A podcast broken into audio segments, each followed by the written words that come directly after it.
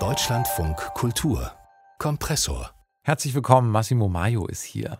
Stehen Sie eigentlich eher auf wilde Gärten mit vielen Blumen und mit schiefen Apfelbäumen und so? Oder mögen Sie lieber den sauberen englischen Garten mit den perfekt geschnittenen Buchsbäumen, schön rund?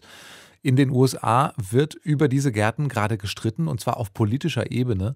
Es gibt nämlich eine Petition von Aktivisten, die behaupten, dass Melania Trump den bunten Garten von Jacqueline Kennedy aus den 60ern platt gemacht hat für eben so eine saubere, öde Wiese.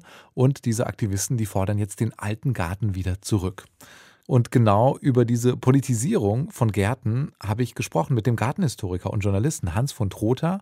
Und ich habe ihn erstmal nach seiner Einschätzung gefragt, ob das wirklich eine bewusste politische Ermächtigung war von Melania Trump, diesen englischen Rasen da vors Weiße Haus zu setzen.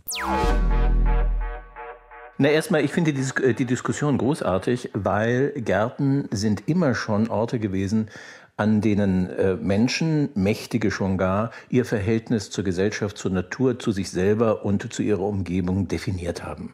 Dass das im Weißen Haus so wenig wahrgenommen worden ist in den letzten 100, 150 Jahren, fand ich schade, passt aber auch ins Bild, weil das 20. Jahrhundert hatte dieses Verhältnis zum Garten als bedeutendem sozialen Medium äh, verloren. So seit der Jahrhundertwende zu unserem Jahrhundert jetzt ist es wiedergekommen. Und diese Petition und diese Aufregung sehe ich vor allem als Zeichen dafür, dass der Garten wieder wahrgenommen wird und, da, äh, und was darin zum Ausdruck kommt und viel weniger als äh, ein Kontra Melania Trump mhm. äh, ähm, Aktivität. Genau, also wir sehen wieder, Garten haben Bedeutung tatsächlich.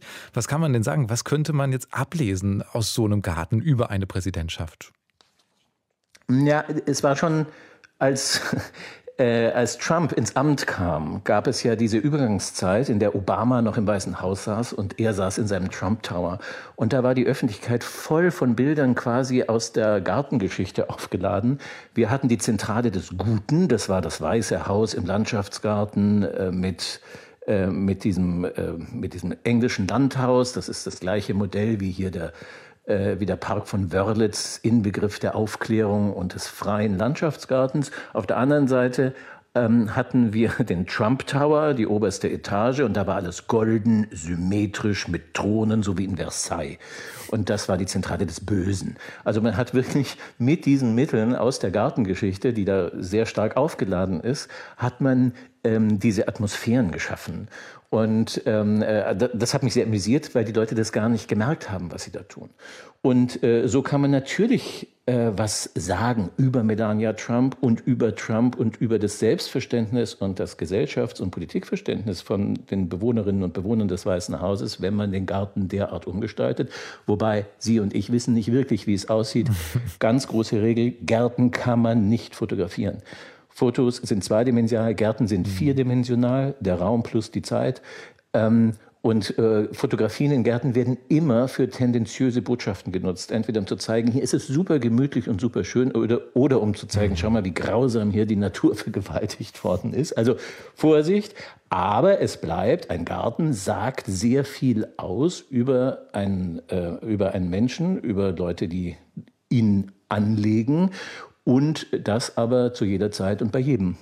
Und bei Mächtigen schon gar. Genau, und diese Bilder, die äh, da von der Petition äh, ins Netz gestellt werden, die sind natürlich auch sehr äh, tendenziös, wenn man so will. Auf jeden Fall sind die sehr eindeutig, dass dieser bunte wilde, wilde Garten natürlich viel schöner ist als diese äh, Wiesenödnis. Aber also genau, Sie sagen jetzt, man kann die natürlich, es gibt Zuschreibungen, das ist, das ist einfach so, was Gärten angeht. Dann kann man sagen, das ist richtig, ja. Also wenn man jetzt diesen Garten wieder umbauen will und ähm, wieder quasi aus dem englischen Garten was Florierendes machen will, dann ist das ein wichtiges Statement, ja, kann man das so sagen? Na, es ist ein Statement, überhaupt damit umzugehen. Und meine Frage wäre jetzt eigentlich, wie sieht eigentlich ein Beidengarten aus? Wie, ist es, äh, wie sieht das Ehepaar Biden, das Weiße Haus, die Umgebung des Weißen Hauses und überhaupt diese Gesellschaft ähm, für die Zukunft, zumindest für die nächsten vier, vielleicht die nächsten acht Jahre? Ich würde auf gar keinen Fall irgendeinen vorherigen Garten wieder her, äh, herstellen, sondern ich würde einfach drauf schauen, ähm, wie gehen diese Menschen mit ihrer Umgebung um und wie gehen die Menschen mit dem Medium um, das, aller, das als allererstes unseren Umgang mit der Natur zum Ausdruck bringt. Und wenn das nicht ein aktuelles Thema ist, was dann? Außerdem sprechen wir hier im Kompressor Podcast über eine ziemlich besondere neue ARD-Serie. All You Need ist die erste größere Serie in Deutschland mit ausschließlich schwulen Hauptfiguren. Und was die Serie daraus macht, um was es ihr geht und wieso sowas eigentlich erst jetzt kommt, das besprechen wir hier im Kompressor Podcast. Sehr gerne abonnieren und unbedingt weiterempfehlen.